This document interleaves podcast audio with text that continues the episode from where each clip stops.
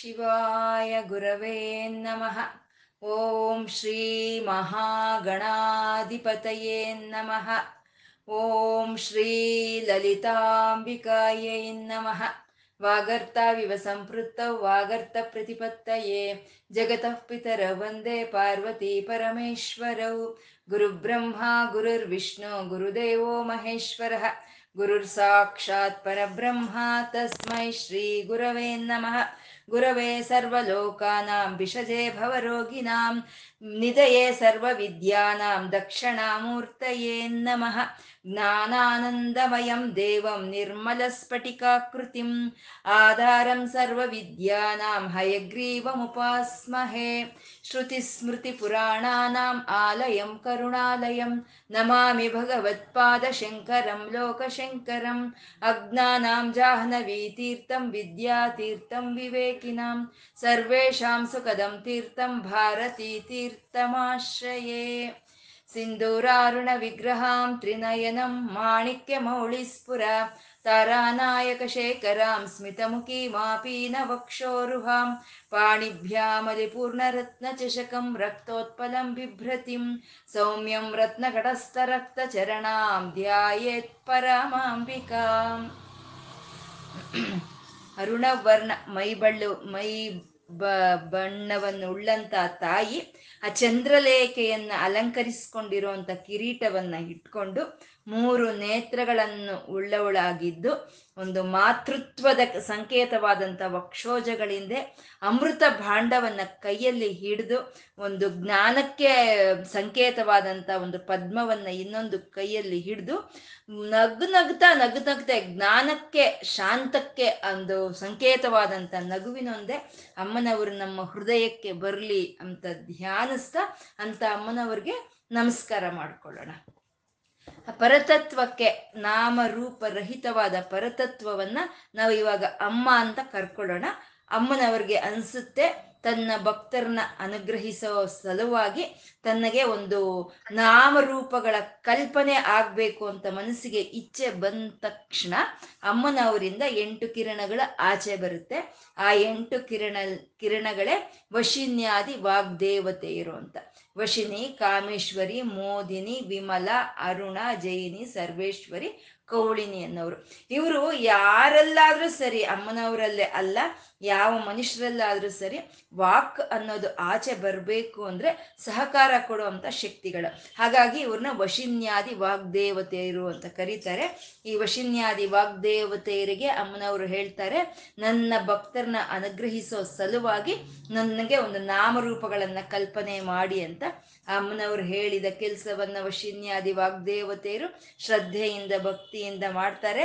ಅಮ್ಮನವರ ಒಂದು ರೂಪವೈಭವ, ನಾಮವೈಭವ, ಮಂತ್ರವೈಭವ, ಲೀಲಾ ವೈಭವ, ತತ್ವ ವೈಭವಗಳು ಮತ್ತು ಯೋಗ ವೈಭವಗಳಿಂದ ಕೂಡಿರೋ ಅಂಥ ಸಾವಿರ ನಾಮಗಳನ್ನು ಕಲ್ಪನೆ ಮಾಡ್ತಾ ಆ ಸಾವಿರ ನಾಮಗಳ ಅಧಿದೇವತೆಯ ಹೆಸರು ಲಲಿತಾ ಅಂತ ಇಡ್ತಾ ಆ ಶೀರ್ಷಿಕೆಗೆ ಲಲಿತಾ ಸಹಸ್ರನಾಮ ಸ್ತೋತ್ರ ಅಂತ ಅವರು ಹೆಸರನ್ನು ಇಡ್ತಾರೆ.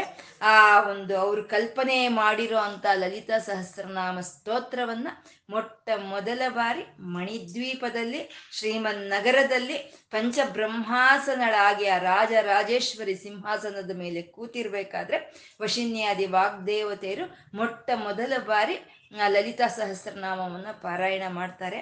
ಅಲ್ಲಿ ಇರೋವಂಥ ಎಲ್ಲರೂ ಅವರ ಒಂದು ಇದನ್ನು ಅವರು ಮರೆತು ಹೋಗೋಷ್ಟು ಆನಂದ ಸಾಗರದಲ್ಲಿ ಅಮೃತ ಸಾಗರದಲ್ಲಿ ಮುಳುಗಿ ಹೋಗ್ತಾರೆ. ಅಮ್ಮನವರು ಹೇಳ್ತಾರೆ, ಇದು ನನಗೆ ಅತ್ಯಂತ ಪ್ರೀತಿ ಪಾತ್ರವಾದಂಥ ಸ್ತೋತ್ರ ಅಂತ ಹೇಳ್ತಾರೆ. ಲಲಿತಾ ಸಹಸ್ರನಾಮ ಅನ್ನೋದು ಯಾವ ವಶಿನ್ಯಾದಿ ವಾಗ್ದೇವತೆಗಳಿಂದ ರಚಿಸಲ್ಪಡ್ತೋ ಅದು ಅತ್ಯಂತ ಪ್ರೀತಿ ಪಾತ್ರವಾದ ಸ್ತೋತ್ರ ನನಗೆ ಅಂತ ಹೇಳ್ತಾರೆ. ಯಾಕೆಂದ್ರೆ ಅದು ನಾನು ಇಷ್ಟಪಟ್ಟು ನನ್ನ ಇಚ್ಛೆಯಿಂದ ನನ್ನ ಭಕ್ತರಿಗಾಗಿ ನಾನು ಕಲ್ಪನೆ ಮಾಡಿಸ್ಕೊಂಡಿರುವಂಥ ಸ್ತೋತ್ರ. ಇದು ನನಗೆ ಅತ್ಯಂತ ಪ್ರೀತಿಯನ್ನು ಉಂಟು ಮಾಡ್ತಾ ಇರೋವಂಥ ಸ್ತೋತ್ರ. ಇದನ್ನು ಪ್ರತಿಯೊಬ್ಬರು ಪ್ರತಿದಿನ ಇದನ್ನು ಪಾರಾಯಣೆ ಮಾಡ್ಕೊಳ್ಳಿ ಅಂತ ಹೇಳ್ತಾ ಸಾಕ್ಷಾತ್ ನಾರಾಯಣನ ರೂಪವೇ ಆದಂಥ ಹೈಗ್ರೀವರಿಗೆ ಅಮ್ಮನವರು ಹೇಳ್ತಾರೆ, ನೀವು ಶ್ರೀವಿದ್ಯಾದಿ ಗುರುವು ಆಗಿ ಇಷ್ಟು ಸೂಕ್ತ ಸಮಯದಲ್ಲಿ ಅಗಸ್ತ್ಯರಿಗೆ ಈ ಶ್ರೀವಿದ್ಯಾದಿ ವಿಷಯಗಳನ್ನು ಬೋಧನೆ ಮಾಡಿ ಅಂತ ಅಮ್ಮನವರು ಹೈಗ್ರೀವರಿಗೆ ಆಜ್ಞೆಯನ್ನು ಕೊಡ್ತಾರೆ. ಆ ಸೂಕ್ತ ಸಮಯದಲ್ಲಿ ಅಗಸ್ತ್ಯರಿಗೆ ಹೈಗ್ರೀವರು ಎಲ್ಲ ಶ್ರೀವಿದ್ಯಾದಿ ವಿಷಯಗಳನ್ನು ಬೋಧನೆ ಮಾಡ್ತಾರೆ. ಎಷ್ಟೋ ವಿಷಯಗಳು ಹೇಳ್ತಾರೆ, ಲಲಿತಾ ಸಹಸ್ರನಾಮ ಹೇಳಲ್ಲ. ಇವಾಗ ಅಗಸ್ತ್ಯರು ಕೇಳ್ತಾರೆ, ಯಾಕೆ ಗುರುಗಳೇ ಎಷ್ಟೋ ವಿಷಯಗಳು ತಿಳಿಸಿದ್ರಿ ನೀವು ನನಗೆ, ಮಹನೀಯರೇ ಮಹಾಶಯರೇ, ಆದರೆ ನನಗೆ ಲಲಿತಾ ಸಹಸ್ರನಾಮ ಸ್ತೋತ್ರ ಹೇಳಲಿಲ್ವಲ್ಲ, ನನಗೆ ಅರ್ಹತೆ ಇಲ್ವಾ ಅಥವಾ ಮರ್ತೋದ್ರಾ ಅಂತ ವಿನಯಪೂರ್ವಕವಾಗಿ ಕೇಳ್ತಾರೆ. ಅದನ್ನ ಕೇಳಿದ ಹೈಗ್ರೀವ್ರಿಗೂ ಸಂತೋಷ ಆಗುತ್ತೆ. ಯಾವಾಗಲೂ ಹೇಳಲಿಲ್ವಲ್ಲ ನೀವು ಹೇಳಿ ಅಂತ ಗುರುಗಳ ಹತ್ರ ಕೇಳಿದ್ರೆ ಅದು ಅವ್ರಿಗೆ ಸಂತೋಷವನ್ನು ತಂದುಕೊಡುತ್ತೆ. ಇನ್ನು ಅಲೋಪ ಮುದ್ರಾದಿ ದೇವಿಗೆ ಪತಿಯಾಗಿರೋದೇ ನಿನ್ನ ಅರ್ಹತೆನಪ್ಪ, ಅದಕ್ಕಿಂತ ಇನ್ನೇನು ಅರ್ಹತೆ ಬೇಕು ಲಲಿತಾ ಸಹಸ್ರನಾಮವನ್ನು ಕೇಳೋದಕ್ಕೆ. ಆದರೆ ನಾನು ಯಾಕೆ ಹೇಳಲಿಲ್ಲ ಅಂದರೆ ನೀನು ಕೇಳಲಿಲ್ಲ ಇಷ್ಟೊತ್ತು, ಹಾಗಾಗಿ ಹೇಳಲಿಲ್ಲ. ಇವಾಗ ನೀನು ಕೇಳಿದೀಯ, ನಾನು ಹೇಳ್ತಾ ಇದ್ದೀನಿ.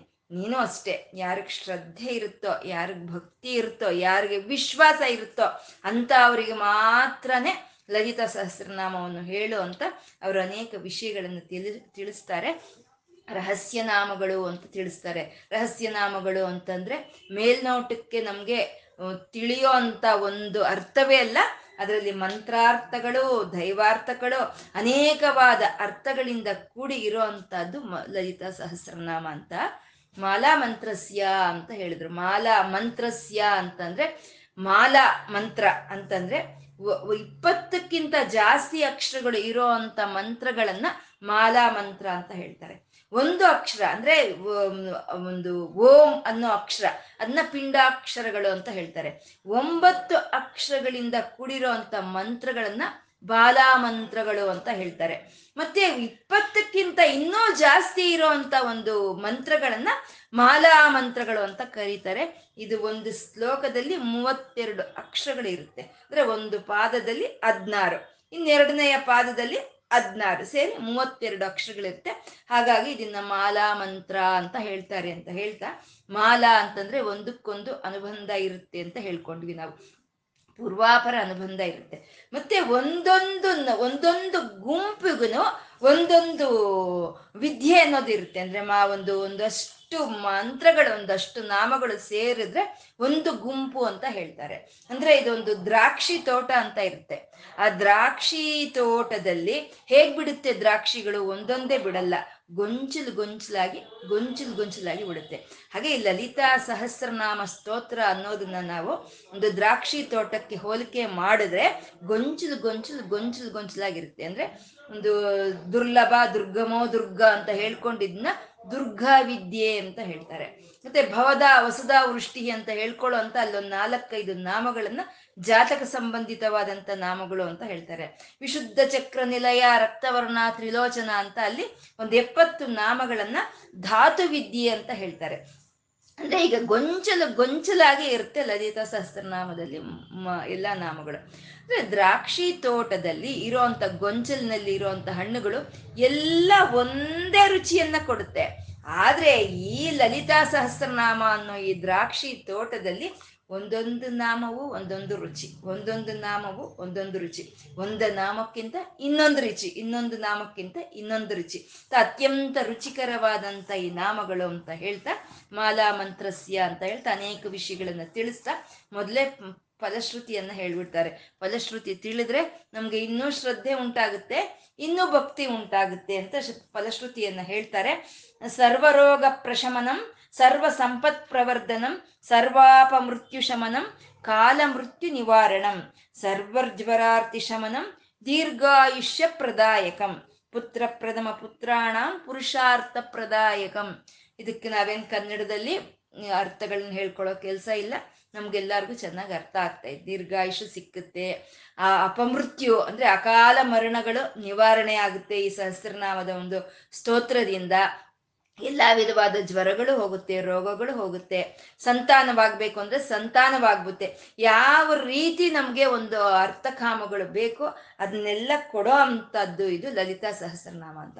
ಅದಕ್ಕೆ ಇದನ್ನು ವಿಶಿಷ್ಟ ವಿಶಿಷ್ಟವಾದಂಥ ವಿದ್ಯೆ ಲಲಿತಾ ಸಹಸ್ರನಾಮ, ಅತ್ಯಂತ ವಿಶಿಷ್ಟವಾಗಿರೋದು ಅಂತ ಹೇಳಿದ್ರು. ನಾವು ಯಾವುದೇ ಒಂದು ದೇವತೆಯ ಉಪಾಸನೆ ಮಾಡೋವಾಗ ಅಲ್ಲಿ ಸಹಸ್ರನಾಮ ಅಂತ ಇರುತ್ತೆ. ವಿಷ್ಣು ಉಪಾಸನೆ ಮಾಡೋವಾಗ ವಿಷ್ಣು ಸಹಸ್ರನಾಮ, ಶಿವ ಉಪಾಸನೆ ಮಾಡೋವಾಗ ಶಿವ ಸಹಸ್ರನಾಮ, ನರಸಿಂಹನ ಉಪಾಸನೆ ಮಾಡೋವಾಗ ನರಸಿಂಹ ಸಹಸ್ರನಾಮ ಅಂತ ಇಲ್ಲೆಲ್ಲ ಇರುತ್ತೆ. ಆದರೆ ಎಲ್ಲವನ್ನು ನಾವು ಪರಿಶೀಲನೆ ಮಾಡಿದ್ರೆ ಲಲಿತಾ ಸಹಸ್ರನಾಮ ವಿಶಿಷ್ಟವಾಗಿರೋವಂಥದ್ದು, ಇದೊಂದು ಸ್ವತಂತ್ರವಾಗಿ ಇರೋವಂಥದ್ದು ಅಂತ ನಮ್ಗೆ ಅನಿಸುತ್ತೆ ಅಂತ ನಾವು ಹೇಳ್ಕೊಂಡ್ವಿ. ಅತಿಶಯವಾಗಿರುವಂಥದ್ದು. ಯಾಕೆ ಹಾಗೆ ಅಂತಂದರೆ ಪುರುಷಾರ್ಥ ಪ್ರದಾಪೂರ್ಣ, ಪುರುಷಾರ್ಥಗಳನ್ನ ಪರಿಪೂರ್ಣವಾಗಿ ಅನುಗ್ರಹಿಸ್ತಾಳೆ ಅಮ್ಮ. ಪುರುಷಾರ್ಥಗಳನ್ನ ಪರಿಪೂರ್ಣವಾಗಿ, ಪುರುಷಾರ್ಥಗಳನ್ನ ಧರ್ಮ ಅರ್ಥ ಕಾಮ ಮೋಕ್ಷಗಳು ಅನ್ನ ಪರಿಪೂರ್ಣವಾಗಿ ಕೊಡೋವಂಥ ಒಂದೇ ಒಂದು ವಿದ್ಯೆ ಅಂದರೆ ಅದು ಶ್ರೀವಿದ್ಯೆ. ಅದೇ ಲಲಿತಾ ಸಹಸ್ರನಾಮ ಅಂತ ಹೇಳೋದು. ಇವಾಗ ನಾವು ಸೂರ್ಯನ ಆರಾಧನೆ ಮಾಡಿದ್ವಿ, ಸೂರ್ಯೋಪಾಸನೆ ಮಾಡಿದ್ವಿ, ನಮ್ಗೆ ಅದರಿಂದ ಜ್ಞಾನ ಬರುತ್ತೆ, ಧರ್ಮ ಸಿಕ್ಕುತ್ತೆ. ನಾರಾಯಣನ ಉಪಾಸನೆ ಮಾಡಿದ್ವಿ, ಅದರಿಂದ ನಮ್ಗೆ ಅರ್ಥ ಕಾಮಗಳು ಸಿಕ್ಕುತ್ತೆ. ಶಿವನ ಉಪಾಸನೆ ಮಾಡಿದ್ವಿ, ಮೋಕ್ಷ ಸಿಕ್ಕುತ್ತೆ. ಆದರೆ ಧರ್ಮ ಅರ್ಥ ಕಾಮ ಮೋಕ್ಷಗಳು ಸಂಪೂರ್ಣವಾಗಿ ಸಿಕ್ಕೋದು ಅಂದರೆ ನಮಗೆ ಈ ಲಲಿತಾ ಸಹಸ್ರನಾಮದಿಂದಾನೇ, ಈ ಲಲಿತಾ ವಿದ್ಯೆಯಿಂದನೇ ಸಿಕ್ಕುತ್ತೆ ನಮಗೆ.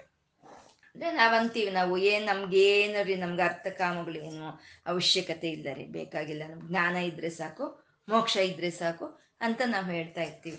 ಅದು ಪೈತ್ಯದ ಮಾತು ಅಷ್ಟೇ. ನಮ್ಗೆ ಎಲ್ಲ ಇರಬೇಕಾದ್ರೆ ನಮ್ಗೆ ಯಾವುದು ಬೇಡ ಅಂತ ಅಂದ್ಕೊಳ್ಳೋದು ದೊಡ್ಡಸ್ತಿಕೆ ಇಲ್ಲ. ಎಲ್ಲ ಇದೆ, ಇದೆ. ನಮ್ಗೆ ಯಾವುದು ಬೇಡ? ನಮ್ಮ ಈ ಶರೀರ ಪರಿಸ್ಥಿತಿಗೆ, ನಮಗೆ ಈ ಪರಿಸರ ಪರಿಸ್ಥಿತಿಗೆ ಯಾವುದು ಬೇಡ, ಎಲ್ಲ ಬೇಕಾಗಿದೆ. ನಾವು ಸಣ್ಣ ಮಕ್ಕಳಲ್ಲಿ ಚಾಪೆ ಹಾಕೊಂಡು ಕೆಳಗೆ ಕೂತ್ಕೊಳ್ತಾ ಇದ್ವಿ. ಇವಾಗ ಆಗುತ್ತಾ? ಇವಾಗ ಆಗಲ್ಲ. ಅದು ಮೆತ್ತಿಗೆ ಗಾಡ್ರೆಸ್ ಚೇರ್ಗೆ ಬಂದ್ವಿ, ಆ ಗಾಡ್ರೆಸ್ ಚೇರು ಒತ್ಕೊಳ್ಳುತ್ತೆ ಅಂತ ಪ್ಲಾಸ್ಟಿಕ್ ಚೇರ್ಗೆ ಬಂದ್ವಿ, ಅದು ಇನ್ನೂ ಇದಾಗುತ್ತೆ ಅಂತ ಇವಾಗ ಚೆನ್ನಾಗಿ ಕುಶಣಿರೋ ಅಂತ ಒಂದು ಚೇರ್ಗೆ ಹೋಗಿದ್ದೀವಿ. ಬೇಕಲ್ವಾ ನಮ್ಗೆ? ಯಾಕೆಂದ್ರೆ ನಮ್ಮ ಶರೀರ ಪರಿಸ್ಥಿತಿ ಆಗಿದೆ, ಪರಿಸರ ಪರಿ ಪರಿಸ್ಥಿತಿ ಆಗಿದೆ. ಹಾಗೆ ನಮ್ಗೆ ಎಲ್ಲ ಬೇಕು. ಆ ಎಲ್ಲ ಬೇಕು ಅಂತ ತಗೊಂಡು ಅಲ್ಲೇ ನಿಂತ್ಕೊಳ್ದಲ್ಲೇ ನಾವು ಮೋಕ್ಷದ ಕಡೆ ಹೋಗ್ಬೇಕು. ಎಲ್ಲ ತಗೋಬೇಕು, ಅಮ್ಮನ ಹತ್ರ ಕೇಳಿ ಎಲ್ಲ ತಗೊಂಡು ಅಲ್ಲೇ ನಿಂತ್ಕೊಳ್ದಲ್ಲೇ ನಾವು ಮೋಕ್ಷದ ಕಡೆ ಹೋಗ್ಬೇಕು. ಅಂದ್ರೆ ಧರ್ಮ ಅರ್ಥ ಕಾಮ ಮೋಕ್ಷಗಳು ನಮ್ಗೆ ಸಂಪೂರ್ಣವಾಗಿ ಬೇಕಾಗಿರುವಂತಹದ್ನೆ. ಅದನ್ನ ಈ ಲಲಿತಾ ಸಹಸ್ರನಾಮ ಅನ್ನೋದು, ಶ್ರೀವಿದ್ಯೆ ಅನ್ನೋದು ನಮ್ಗೆ ಪರಿಪೂರ್ಣವಾಗಿ ಕೊಡುತ್ತೆ. ಯಾಕೆ ಕೊಡುತ್ತೆ ಅಂತ ಅಂದ್ರೆ ಆ ಈಶ್ವರ ಚೈತನ್ಯವನ್ನ ನಾವು ಅಮ್ಮ ಅಂತ ಕರೀತಾ ಇದ್ದೀವಿ. ಆ ಈಶ್ವರ ಚೈತನ್ಯವನ್ನ ನಾವು ಅಮ್ಮ ಅಂತ ಕರೆದ್ರೆ ಆ ಒಂದು ಆ ಚೈತನ್ಯ ಅನ್ನೋದು ಅತ್ಯಂತ ಕರುಣೆಯಿಂದ, ಮಾತೃವಾತ್ಸಲ್ಯದಿಂದ, ಪ್ರೀತಿಯಿಂದ ಅದು ಕರಿಗಿ ನೀರಾಗಿ ಬರುವಂಥದ್ದು. ಆ ಚೈತನ್ಯವನ್ನು ನಾವು ಯಾವಾಗ ಅಮ್ಮ ಅಂತ ಕರೆದ್ರೂ ಅದು ಕರಿಗಿ ನೀರಾಗಿ ಭಕ್ತರ ಕಡೆ ಬರೋ ಅಂಥದ್ದು, ಬಂದು ಏನು ಕೇಳಿದ್ರೆ ಅದನ್ನ ಕೊಡೋ ಅಂಥದ್ದು ಪುರುಷಾರ್ಥ ಪ್ರದಾಪೂರ್ಣ ಅಂತ.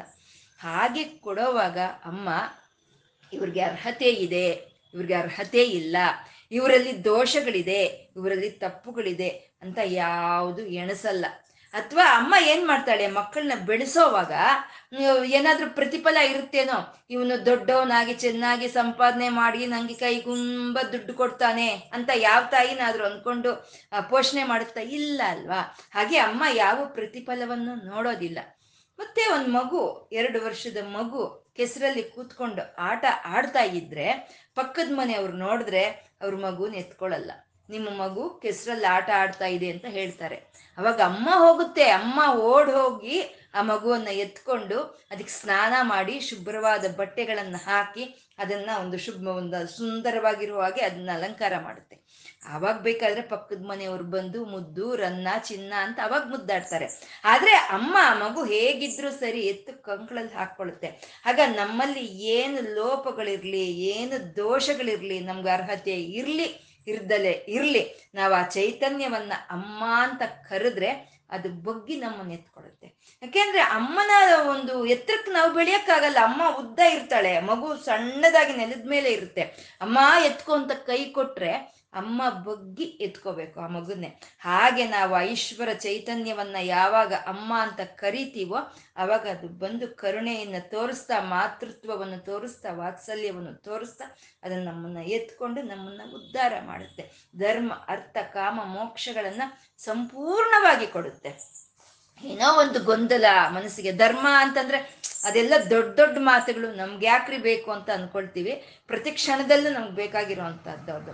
ಏನೋ ಒಂದು ಗೊಂದಲದಲ್ಲಿ ಇರ್ತೀವಿ ನಾವು, ಏನೋ ಒಂದಕ್ಕೆ ಏನ್ ಮಾಡ್ಬೇಕು ಇವಾಗ ಅಂತ ನಮ್ಗೆ ತಿಳಿದಲ್ಲೇ ಇರುವಂತ ಅಯೋಮಯವಾದ ಪರಿಸ್ಥಿತಿಯಲ್ಲಿ ನಾವು ಇರ್ಬೇಕಾದ್ರೆ ಅಮ್ಮ ಅಂತ ಹೇಳಿ ಕಣ್ಣು ಮುಚ್ಕೊಂಡು ಕೂತ್ಕೊಂಡ್ರೆ ಅದಕ್ಕೆ ಪರಿಹಾರವನ್ನ ಅವಳು ನಮ್ಗೆ ತಕ್ಷಣ ತೋರಿಸ್ಕೊಡ್ತಾಳೆ. ಅದನ್ನೇ ಧರ್ಮ ಅಂತ ಹೇಳೋದು. ಇನ್ನು ಅರ್ಥಕಾಮಗಳು ಹೇಳೋ ಆಗಿಲ್ಲ. ಅಮ್ಮ ನನ್ಗೆ ಇದು ಬೇಕು ಅದು ಬೇಕು ಅಂತ ತಾಯಿ ಹತ್ರ ಮಕ್ಕಳು ಹೇಗೆ ಕೇಳ್ತಾರೋ ಆಗ ನಾವು ಕೇಳ್ತಾ ಇರ್ತೀವಿ. ಅವಳನ್ನ ಮನ್ಸಲ್ಲಿ ಅನ್ಕೊಳ್ಳೋದಕ್ಕೆ ಇಲ್ಲೇ ಬಂದ್ಬಿಡ್ತೆ, ಕೊಟ್ಬಿಡ್ತಾಳೆ ಅವಳು. ಒಂದೊಂದ್ಸಲಿ ಭಯ ಆಗುತ್ತೆ, ಅಪ್ಪ ಏನ್ ಮನ್ಸಲ್ಲಿ ಅನ್ಕೊಂಡ್ರೆ ಅದೆಲ್ಲ ಕೊಡ್ತಾ ಇದೆಯಲ್ಲಮ್ಮ ನೀನು, ನಿನ್ಗೆ ಹಿಂಸೆ ಆಗ್ತಾ ಇದೆಯೇನೋ, ನನಗೆ ಅನ್ಕೊಳ್ಳೋದು ಬೇಡ ಅಂತಾನು ನಾವು ಅನ್ಕೊಳ್ತೀವಿ. ಅಷ್ಟು ಒಂದು ಕ್ಷಿಪ್ರವಾಗಿ ಅವಳು ನಮ್ಗೆ ಬೇಕಾಗಿರೋದನ್ನ ಅನುಗ್ರಹಿಸ್ತಾ ಅಂತ ಅವಳು. ಇನ್ನು ಮೋಕ್ಷ, ಆ ಜ್ಞಾನ ಆನಂದದಲ್ಲಿ ಮುಳುಗಿಸಿ ಅವಳು ನಮ್ಮನ್ನ ಆ ಕಡೆ ಕರ್ಕೊಂಡು ಹೋಗ್ತಾ ಅರಿತ ಪುರುಷಾರ್ಥ ಪ್ರದ ಪೂರ್ಣ ಪುರುಷ ನಾಲ್ಕು ವಿಧವಾದ ಪುರುಷಾರ್ಥಗಳನ್ನ ಸಂಪೂರ್ಣವಾಗಿ ಕೊಡೋ ಅಂತ ಈ ಶ್ರೀವಿದ್ಯೆನೇ ಒಂದು ವಿಶಿಷ್ಟವಾದಂಥ ವಿದ್ಯೆ. ಇದೇ ಒಂದು ಸ್ವತಂತ್ರವಾದಂಥ ವಿದ್ಯೆ ಅಂತ ಹೇಳ್ತಿ ಆ ತಾಯಿ ಆ ಮಕ್ಕಳನ್ನ ಎತ್ಕೊಂಡು ಯಾವ ರೀತಿ ಧರ್ಮ ಅರ್ಥ ಕಾಮ ಮೋಕ್ಷಗಳನ್ನ ಕೊಡ್ತಾಳೆ ಅಂತ ಹೇಳ್ತಾ ಶ್ರೀಮಾತಾ ಅಂತ ಶುರು ಮಾಡಿದ್ರು. ಸಹಸ್ರನಾಮಗಳನ್ನ ಶುರು ಮಾಡೋವಾಗ ಶ್ರೀಮಾತಾ ಅಂತ ಶುರು ಮಾಡ್ತಾರೆ. ಅಂದ್ರೆ ಮಾತಾ ಅಂದ್ರೆ ಕಾರಣವಳು, ಕಾರಣವಾಗಿರುವಂಥವಳು, ಪಾ ಪೋಷಣೆ ಮಾಡೋ ಅಂಥವಳು, ಸಮಸ್ತವನ್ನು ತ್ಯಾಗ ಬುದ್ಧಿಯಿಂದ ಮಕ್ಕಳಿಗಾಗಿ ಹಂಚಿಕೊಡೋ ಅಂಥವಳು ಮಾತಾ ಅಂತ ಈ ಶ್ರೀ ಶ್ರೀ ಲಲಿತಾ ಸಹಸ್ರನಾಮವನ್ನು ಶುರು ಮಾಡೋವಾಗ ವಶಿನ್ಯಾದಿ ವಾಗ್ದೇವತೆಯರು ಅಮ್ಮನವ್ರನ್ನ ಶ್ರೀಮಾತಾ ಅಂತ ಕರೀತಾರೆ. ಮೊದಲನೆಯ ಒಂದು ನಾಮ ಶ್ರೀಮಾತಾ ಅಂತ. ಶ್ರೀಮಾತಾ, ಶ್ರೀ ಮಹಾರಾಜ್ಞಿ, ಶ್ರೀಮ ಸಿಂಹಾಸನೇಶ್ವರಿ, ಇದು ಮೊದಲನೆಯ ಶ್ಲೋಕದಲ್ಲಿ ಮೊದಲನೆಯ ಪಾದ, ಮೊದಲನೆಯ ಚರಣ. ಇದರಲ್ಲಿ ಮೂರು ನಾಮಗಳಿದೆ, ಶ್ರೀಮಾತಾ, ಶ್ರೀ ಮಹಾರಾಜ್ಞಿ, ಶ್ರೀಮ ಸಿಂಹಾಸನೇಶ್ವರಿ ಅಂತ. ಆದರೆ ಇರೋದು ಮಾತ್ರ ಹದಿನಾರು ಅಕ್ಷರಗಳೇ ಇರುತ್ತೆ. ಯಾವ ಎಷ್ಟು ನಾಮಗಳಾದರೂ ಇರ್ಬೋದು, ಅಕ್ಷರಗಳು ಮಾತ್ರ ಹದಿನಾರೇ ಇರುತ್ತೆ. ಅಮ್ಮ ಶ್ರೀಮಾತಾ ಅಂತಂದ್ರು. ಈ ಶ್ರೀಮಾತಾ ಅನ್ನೋ ಒಂದು ನಾಮ ಈ ಸಹಸ್ರನಾಮ ಅನ್ನೋ ವೃಕ್ಷಕ್ಕೆ ಬೀಜ ಇದ್ದಂಗೆ, ಬೀಜ ಸಮಾನವಾದಂಥ ಒಂದು ನಾಮ ಶ್ರೀಮಾತ ಅನ್ನೋ ಒಂದು ನಾಮ. ಏನ್ ಮಾಡ್ತೀವಿ, ಒಂದು ಬೀಜವನ್ನು ತಗೊಂಡು ಬಂದು ವ್ಯವಸಾಯ ಮಾಡಿದ್ರೆ ಅದು ನಮ್ಗೆ ಫಲಗಳನ್ನು ಕೊಡುತ್ತೆ. ಈ ಶ್ರೀಮಾತ ಅನ್ನೋ ಒಂದು ನಾಮವನ್ನು ತಗೊಂಡು ಬಂದು ಆಧ್ಯಾತ್ಮಿಕ ಸಾಧನೆಯನ್ನು ವ್ಯವಸಾಯವನ್ನು ನಾವು ಮಾಡಿದ್ರೆ ಲಲಿತಾ ಸಹಸ್ರನಾಮ ಸಂಪೂರ್ಣ ಕೊಡೋಷ್ಟು ಫಲವನ್ನು ನಮ್ಗೆ ಈ ಒಂದು ನಾಮವೇ ಕೊಡುತ್ತೆ ಅಂತ ಶ್ರೀಮಾತ ಅಂತ ಶುರು ಮಾಡಿದ್ರು. ಶ್ರೀಮಾತ ಅಂತ, ಶ್ರೀಮಾತ, ಶ್ರೀ ಮಹಾರಾಜ್ಞಿ, ಶ್ರೀಮ ಸಿಂಹಾಸನೇಶ್ವರಿ. ಯಾವುದಾದ್ರೂ ಒಂದು ಮತ ತಗೊಳ್ಳಿ, ಯಾವ್ದು ಅದು ಜೈನಿಸಂ ಆಗ್ಬೋದು, ಅಥವಾ ಬುದ್ಧಿಸಮ್ ಆಗ್ಬೋದು, ಮತ್ತೊಂದು ಇನ್ನೊಂದು, ಅಥವಾ ಕ್ರಿಶ್ಚಿಯಾನಿಟಿ, ಮುಸಲ್ಮಾನರೇ ಆಗ್ಬೋದು. ಏನ್ ಹೇಳ್ತಾರೆ, ಭಗವಂತ ಅಂದ್ರೆ ಏನು ಅನ್ನೋದಕ್ಕೆ ಏನ್ ಡೆಫಿನೇಷನ್ ಹೇಳ್ತಾರೆ, ಏನ್ ನಿರ್ವಚನ ಹೇಳ್ತಾರೆ ಅವರು. ಇವಾಗ ಇಂಗ್ಲಿಷ್ ವರ್ಡೇ ತಗೊಳ್ಳಿ, ಗಾಡ್ ಅಂತ ಹೇಳ್ತಾರೆ. ಭಗವಂತ ಅಂದ್ರೆ ಗಾಡ್ ಅಂತ ಹೇಳಿದ್ರು. ಗಾಡ್ ಅಂದ್ರೆ ಏನರ್ಥ? ಗಾಡ್ ಅಂದ್ರೆ ಯಾರು ಜನರೇಟ್ ಮಾಡ್ತಾ ಇದ್ದಾರೋ ಈ ಪ್ರಪಂಚವನ್ನ, ಓ ಯಾರು ಆರ್ಗನೈಸ್ ಮಾಡ್ತಾ ಇದ್ದಾರೋ, ಡಿ ಯಾರು ಡೆಸ್ಟ್ರಾಯ್ ಮಾಡ್ತಾ ಇದ್ದಾರೋ ಅವರೇ ಗಾಡ್ ಅಂತ ಅವ್ರು ಹೇಳಿದ್ರು. ಅಂದ್ರೆ ಯಾರು ಸೃಷ್ಟಿ ಸ್ಥಿತಿ ಲಯ ಕಾರ್ಯಗಳನ್ನು ಮಾಡ್ತಾ ಇದ್ದಾರೋ ಅವ್ ಅವಳೇ ಭಗವಂತಳು, ಅವಳೇ ಭಗವಾ ಭಗವಾನ್ ಅಂತ ಹೇಳೋ ಅಂಥದ್ದು. ಇದು ನಮಗೆ ಬ್ರಹ್ಮಸೂತ್ರಗಳನ್ನು ಇದೇ ರೀತಿಯಲ್ಲೇ ಶುರುವಾಗುತ್ತಂತೆ. ಯಥೋವಾ ಇಮಾನಿ ಭೂತಾನಿ ಜಾಯಂತೆ ಏನಿ ಜಾತಾನಿ ಜೀವಂತಿ. ಅಂದ್ರೆ ಯಾರಿಂದ ಈ ಸೃಷ್ಟಿ ಬರ್ತಾ ಇದೆಯೋ, ಯಾರಿಂದ ಎಲ್ಲ ಹುಟ್ಟಿ ಬರ್ತಾ ಇದೆಯೋ, ಯಾರಿಂದ ರಕ್ಷಣೆ ಆಗ್ತಾ ಇದೆಯೋ, ಮತ್ತೆ ಯಾರು ಒಳಕ್ಕೆ ಹೋಗುತ್ತೋ ಅವ್ ಅವನೇ ಪರಬ್ರಹ್ಮನು, ಅವಳೇ ಪರಬ್ರಹ್ಮಳು ಅಂತ ಬ್ರಹ್ಮಸೂತ್ರಗಳು ಹೇಳುತ್ತೆ. ಇಲ್ಲಿ ಹೇಗೆ ಯಾಕೆ ಶುರುವಾಗ್ತಾ ಇದೆ, ಶ್ರೀಮಾತಾ, ಶ್ರೀ ಮಹಾರಾಜ್ಞಿ, ಶ್ರೀಮ ಸಿಂಹಾಸನೇಶ್ವರಿ ಅಂತ ಶುರುವಾಗ್ತಾ ಇದೆ. ಶ್ರೀಮಾತಾ ಸೃಷ್ಟಿಕಾರಿಣಿ, ಶ್ರೀ ಮಹಾರಾಜ್ಞಿ ಸ್ಥಿತಿಕಾರಿಣಿ, ಶ್ರೀಮ ಸಿಂಹಾಸನೇಶ್ವರಿ ಲಯಕಾರಿಣಿ. ಅಂದ್ರೆ ಸೃಷ್ಟಿ ಸ್ಥಿತಿ ಲಯ ಕಾರ್ಯಗಳನ್ನು ಮಾಡ್ತಾ ಇರೋ ಅಂತ ಪರಬ್ರಹ್ಮಳು ಇವಳು ಅಂತ.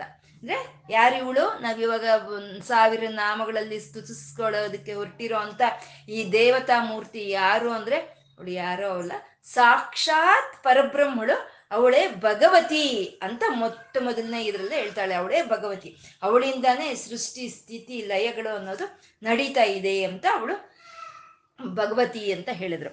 ಮತ್ತೆ ಶ್ರೀ ಭಗವ ಭಗವಂತನ ಕುರಿತು ನಮ್ಗೆ ತಿಳಿಸ್ಕೊಡೋದು ಯಾವ್ದಪ್ಪ?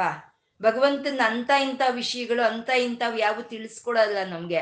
ಭಗವಂತನ ನಮ್ಗೆ ತಿಳಿಸ್ಕೊಡೋ ಅಂಥದ್ದು ವೇದಗಳು ಮಾತ್ರನೇ ತಿಳಿಸ್ಕೊಡೋದು.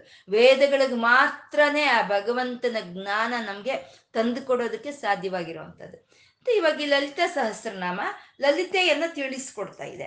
ಲಲಿತೆ ನೋಡಿದ್ರೆ ಅವಳೇ ಭ ಪರಬ್ರಹ್ಮಳು ಅಂತ ಹೇಳಿದ್ರು. ಮತ್ತೆ ಈ ಲಲಿತಾ ಸಹಸ್ರನಾಮ ಏನು ಅಂದ್ರೆ ಆ ಪರಬ್ರಹ್ಮಗಳನ್ನ ತಿಳಿಸ್ಕೊಡ್ತಾ ಇರೋ ಅಂತ ಈ ಸಾವಿರ ನಾಮಗಳ ಈ ಸಹಸ್ರನಾಮ ಇದು ಬೇರೆ ಏನೋ ಅಲ್ಲ, ಇದು ವೇದವೇ ಅಂತ. ಲಲಿತಾ ಸಹಸ್ರನಾಮ ಅಂದ್ರೆ ವೇದವೇ. ನಾವು ಈ ಲಲಿತಾ ಸಹಸ್ರನಾಮ ಒಂದನ್ನ ನಾವು ಹಿಡ್ಕೊಂಡ್ರೆ ನಾವಿನ್ನ ಯಾವ ವೇದಗಳನ್ನು ಅಧ್ಯಯನ ಮಾಡಿಲ್ಲ, ಯಾವ ಉಪನಿಷತ್ತುಗಳನ್ನು ಅಧ್ಯಯನ ಮಾಡಿಲ್ಲ, ಯಾವ ಶಾಸ್ತ್ರಗಳು ನಮ್ಗೆ ತಿಳಿದಿಲ್ಲ ಅನ್ನೋಂಥ ಪ್ರಶ್ನೆನೇ ಅಲ್ಲಿ ಬರೋದಿಲ್ಲ. ಲಲಿತಾ ಸಹಸ್ರನಾಮ ಅನ್ನೋದು ಛಂದಸ್ಸಾರ, ಶಾಸ್ತ್ರಸಾರ, ಮಂತ್ರಸಾರ. ಎಲ್ಲ ಛಂದಸ್ಸಿನ ಶಾಸ್ತ್ರ, ಎಲ್ಲ ಶಾಸ್ತ್ರಗಳ ಸಾರ, ಎಲ್ಲ ಮಂತ್ರಗಳ ಸಾರವನ್ನ ಎಲ್ಲ ಸೇರಿಸಿ ಮಾಡಿ ಇಟ್ಟಿರುವಂಥದ್ದು ಈ ಲಲಿತಾ ಸಹಸ್ರನಾಮ. ಇದು ವೇದವೇ ಅಂತ ಹೇಳ್ತಾ ಇದ್ದಾರೆ. ಮತ್ತೆ ವೇದ ಅಂತ ಅಂದ್ರೆ ಯಾವುದಾದ್ರೂ ಒಂದು ವೇದ ಮಂತ್ರ ಯಾವ ರೀತಿ ಶುರುವಾಗುತ್ತೆ? ಓಂಕಾರದಿಂದ ಶುರುವಾಗುತ್ತೆ.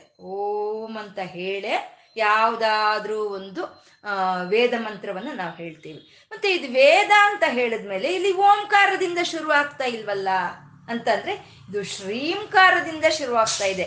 ಶ್ರೀಮಾತ, ಶ್ರೀ ಮಹಾರಾಜ್ಞಿ, ಶ್ರೀಮತ್ ಸಿಂಹಾಸನೇಶ್ವರಿ ಅಂತ ಇದು ಶ್ರೀಂಕಾರದಿಂದ ಶುರುವಾಗ್ತಾ ಇದೆ.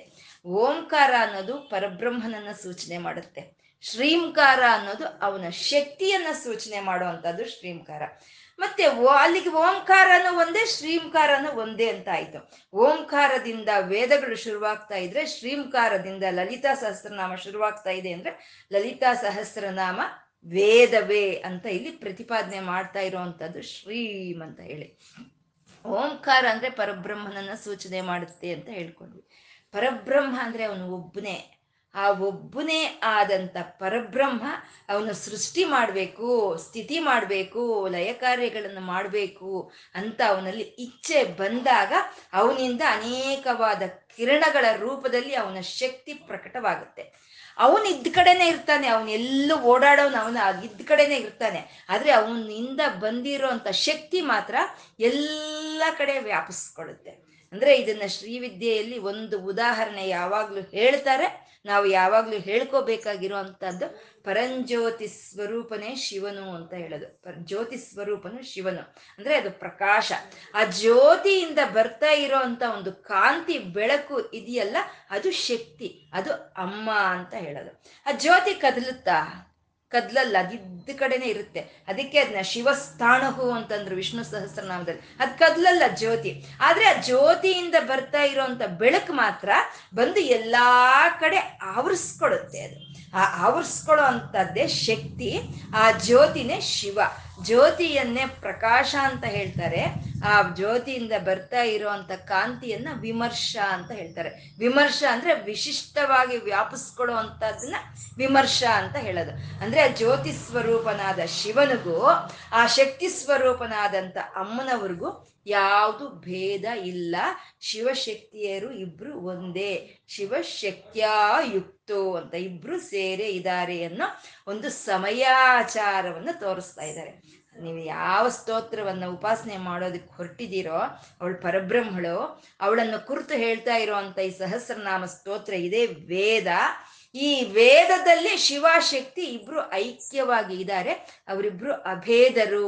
ಪಾರ್ವತಿ ಪರಮೇಶ್ವರ ಜಗತ್ತೊಪ್ಪಿತರ ಒಂದೋ ಪಾರ್ವತಿ ಪರಮೇಶ್ವರವಂತ ಅವರಿಬ್ರು ಒಂದೇ ಅನ್ನೋ ಸಮಯಾಚಾರವನ್ನು ತಿಳಿಸ್ತಾ ಇದ್ದಾರೆ.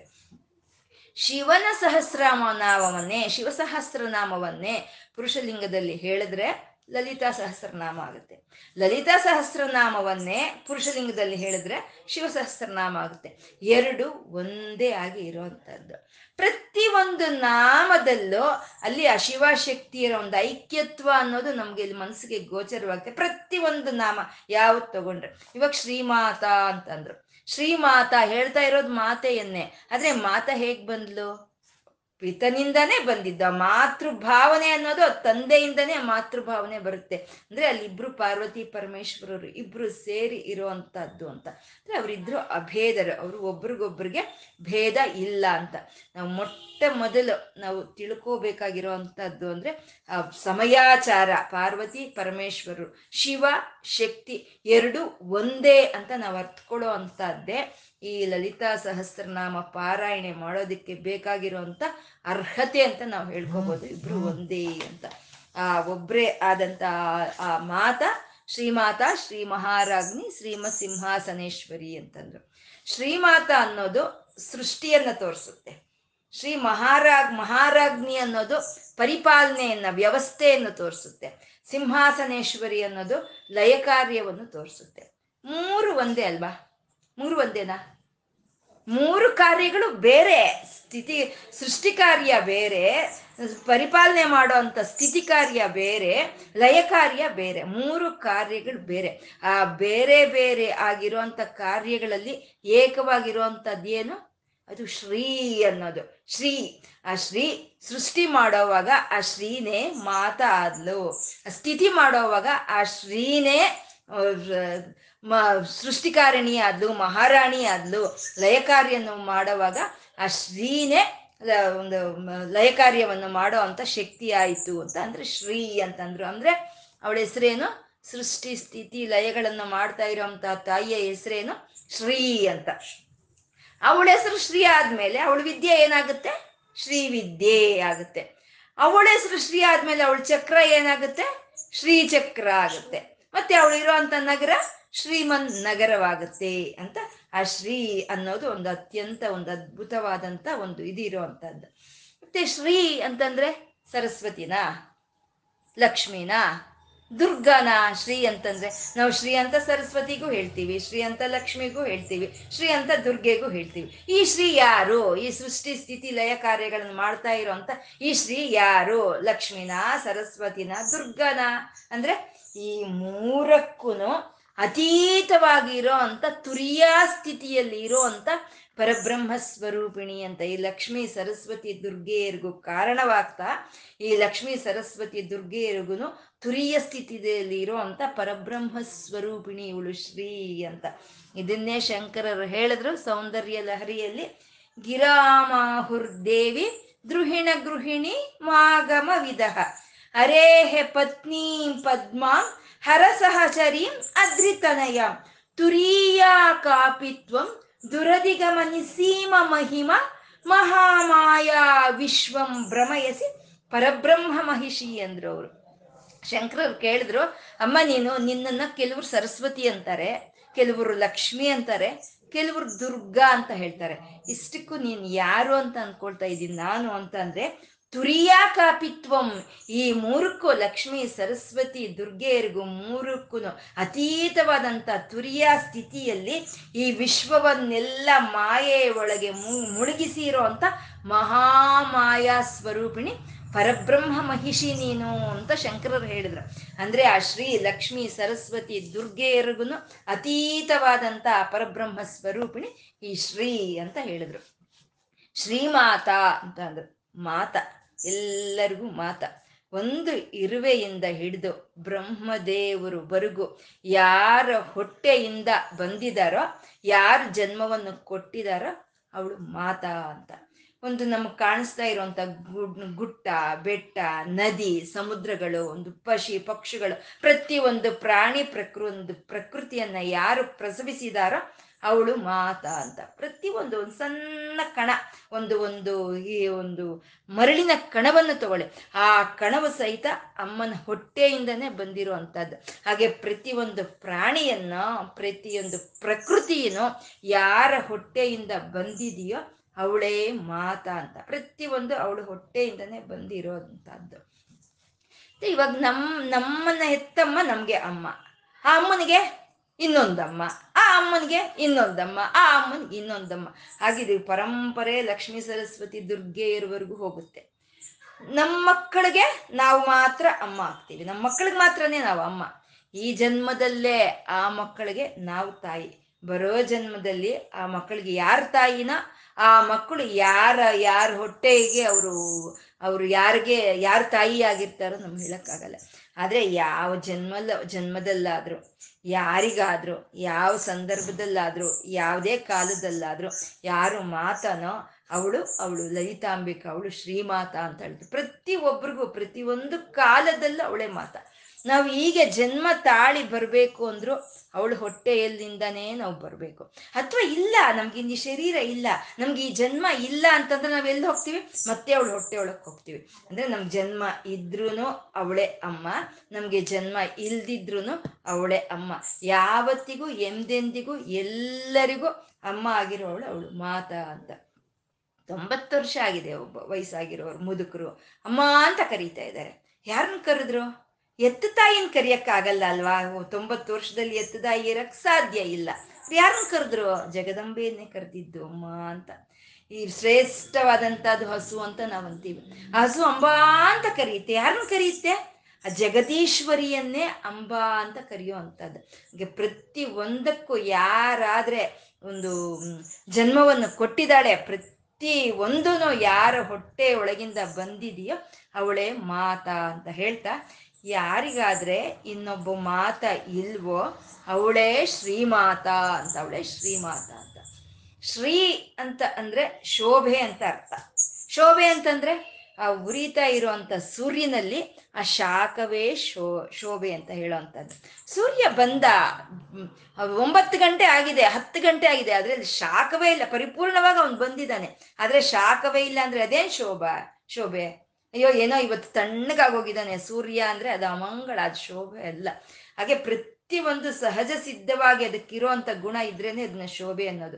ಒಂದು ನದಿ ಅಂತ ಇದೆ ಅಂದರೆ ಅದರಲ್ಲಿ ನೀರು ತುಂಬಿಕೊಂಡಿರಬೇಕು, ನೀರು ಅನ್ನೋದು ಕುಡಿದ್ವಿ ಅಂದರೆ ಅದು ನಮಗೆ ಬಾಯಾರಿಕೆಯನ್ನು ಹೋಗಲಾಡಿಸ್ಬೇಕು ಅಂತ ಒಂದು ಸಹಜ ಸಿದ್ಧವಾದಂಥ ಒಂದು ಲಕ್ಷಣಗಳು ಇರೋದನ್ನೇ ನಾವು ಶೋಭೆ ಅಂತ ಕರಿತೀವಿ. ಅದನ್ನೇ ಶ್ರೀ ಅಂತ ಕರಿತೀವಿ. ಶ್ರೀ ಅಂದರೆ ಈ ಪ್ರಪಂಚಕ್ಕಾಗಿ ಕೆಲಸ ಮಾಡ್ತಾ ಇರೋವಂಥ ವಿಭೂತಿಗಳೇ ಶ್ರೀ ಅಂತ ಹೇಳೋದು. ಈ ವಿಭೂತಿಗಳಿಗೆಲ್ಲ ಯಾರು ಒಂದು ಜನ್ಮವನ್ನು ಕೊಟ್ಟಿದ್ದಾಳ, ಈ ಶ್ರೀಗಳಿಗೆಲ್ಲ ಯಾರು ಜನ್ಮವನ್ನು ಕೊಟ್ಟಿದ್ದಾಳ ಅವಳೇ ಶ್ರೀಮಾತಾ ಅಂತ ಹೇಳಿದ್ರು. ಮೊದಲನೇ ನಾಮ ಶ್ರೀಮಾತಾ. ಎಲ್ಲರೂ ಅವಳ ಹೊಟ್ಟೆ ಒಳಗಿಂದಾನೇ ಬಂದಿದ್ದೀವಿ. ಹೊಟ್ಟೆ ಒಳಗಿಂದ ಬಂದು ನಾವು ಬೇರೆ ಆಗಿಲ್ಲ.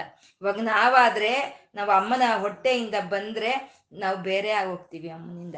ಆದರೆ ಈ ಶ್ರೀಮಾತಾ ಹೊಟ್ಟೆ ಒಳಗಿಂದ ಬಂದರೆ ಬೇರೆ ಆಗಲ್ಲ, ಅವಳ ಹೊಟ್ಟೆಯಲ್ಲೇ ಇರ್ತೀವಿ. ಅಬ್ಜೆ ಹೋಯ್ತು ಈ ಜೀವ ಅಂತಂದ್ರೂ ಅಲ್ಲೇ ಲೈವ್ ಆಗಿ ಹೋಗ್ತೀವಿ, ಇನ್ನೆಲ್ಲೋ ಲೈವ್ ಆಗಿ ಹೋಗಲ್ಲ. ಅಂದರೆ ಹುಟ್ಟಿದ್ರು ಹುಟ್ಟದಲ್ಲೇ ಇದ್ರೂ ಯಾರ ಹೊಟ್ಟೆಯಲ್ಲಿ ನಾವು ಇರ್ತೀವೋ ಅವಳೇ ಶ್ರೀಮಾತಾ ಅಂತ ಹೇಳುವಂಥದ್ದು. ಅವಳು ಶ್ರೀಮಾತಾ, ಶ್ರೀ ಮಹಾರಾಜ್ಞಿ. ನಾವು ಮಕ್ಕಳನ್ನೆಲ್ಲ ಹೊತ್ತಿರೋ ಅಂಥ ಅಮ್ಮ ಪರಿಪಾಲನೆ ಮಾಡ್ತಾ ಇದ್ದಾಳೆ, ಎಲ್ಲರನ್ನೂ ಪರಿಪಾಲನೆ ಮಾಡ್ತಾ ಇದ್ದಾಳೆ. ಅಂದರೆ ವ್ಯವಸ್ಥೆಯನ್ನು ಏರ್ಪಾಟ್ ಮಾಡಿದ್ದಾಳೆ, ಪ್ರತಿಯೊಂದನ್ನ ನೋಡ್ಕೊಳ್ತಾ ಸ್ಥಿತಿ ಕಾರ್ಯವನ್ನು ಮಾಡ್ತಾ ಇದ್ದಾಳೆ ಮಹಾರಾಜ್ಞಿ ಅಂತ. ನಾವು ಮಕ್ಕಳನ್ನ ನಾವು ಮಕ್ಕಳಿಗೆ ಜನ್ಮವನ್ನು ಕೊಡ್ತೀವಿ, ಏನೋ ಅವ್ರ ಕಾಲ ಮೇಲೆ ಅವರು ನಿಂತ್ಕೊಳ್ಳೋವರೆಗೂ ಅವ್ರಿಗೆ ಸಹಕಾರವನ್ನು ಕೊಡ್ತೀವಿ, ಅವ್ರಿಗೆ ನಮ್ಮ ಕೈಲಾಗಿದ್ದನ್ನು ಮಾಡ್ತೀವಿ. ಆದರೆ ನಿರಂತರ ಅವ್ರನ್ನ ಪರಿಪಾಲನೆ ಮಾಡೋ ಅಂಥ ಶಕ್ತಿನೂ ನಮಗಿರಲ್ಲ, ನಿರಂತರ ಅವ್ರನ್ನ ಪರಿಪಾಲನೆ ಮಾಡೋ ಅಂಥ ಅವಕಾಶವೂ ನಮಗಿರೋದಿಲ್ಲ. ಮಗು ಅಳ್ತಾ ಇದೆ ಹಾಗೆ ಅಂತಂದರೆ ಆ ತಾಯಿ ಹೆತ್ತ ತಾಯಿ ಹೆಗಲ ಮೇಲೆ ಹಾಕ್ಕೊಂಡು ಸಮಾಧಾನ ಮಾಡುತ್ತೆ. ಆ ಮಗು ಸಮಾಧಾನವಾದರೆ ಸರಿ, ಇಲ್ಲ ಅದಾಗೆ ಅಳ್ತಾ ಇದೆ ಅಂದರೆ ಏನು ಮಾಡಬೇಕು ಅಂತ ತಾಯಿಗೆ ತೋಚಲ್ಲ, ಮಗುನು ಅಳಕ್ಕೆ ಶುರು ಮಾಡುತ್ತೆ.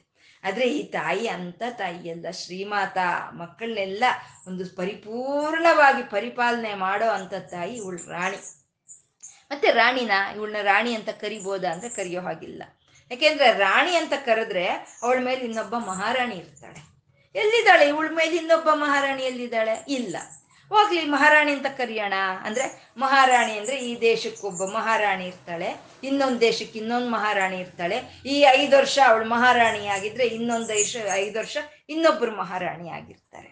ಆದರೆ ಇವಳ ಮೇಲೆ ಯಾವ ಮಹಾರಾಣಿನೂ ಇಲ್ಲ, ಇವಳಿಗೆ ಕಾಲ ಪರಿಮಿತಿಯೂ ಇಲ್ಲ, ಶಾಶ್ವತವಾಗಿ ಇವಳೇ ರಾಣಿ, ಇವಳ ಮೇಲೆ ಯಾವ ಮಹಾರಾಣಿನೂ ಇಲ್ಲ. ಮತ್ತೆ ಹಾಗಾದರೆ ಇವಳನ್ನೇನು ಕರಿಬೇಕು ಅಂದರೆ ರಾಜ್ಞಿ ಅಂತ ಕರಿಬೇಕು. ಯಾರ ಮೇಲೆ ಆದರೆ ಇನ್ನೊಬ್ಬ ರಾಜ್ಞಿ ಇಲ್ವೋ ಅವಳೇ ಶ್ರೀ ಮಹಾರಾಜ್ಞಿ, ಅವಳು ಶ್ರೀಮಾತಾ, ಶ್ರೀ ಮಹಾರಾಜ್ಞಿ. ಶ್ರೀಮತ್ ಸಿಂಹಾಸನೇಶ್ವರಿ ಅಂತಿದ್ದಾರೆ. ಮಹಾರಾಣಿ ಅಂತಂದರೆ ಅವಳ ಆಜ್ಞೆಗಳನ್ನು ಕೊಡಬೇಕು, ಹಾಗೆ ಅಂತಂದರೆ ಅವಳ ಆಜ್ಞೆಗಳಿಗೆ ಯಾವಾಗ ಬರುತ್ತೆ ಬೆಲೆ? ಅವಳು ಒಂದು ಸಿಂಹಾಸನದ ಮೇಲೆ ಕೂತ್ಕೊಂಡು ಇದು ನನ್ನ ಆಜ್ಞೆ ಅಂದರೆ ಆ ಆಜ್ಞೆಗೆ ಬೆಲೆ ಬರುತ್ತೆ ಅಲ್ವಾ.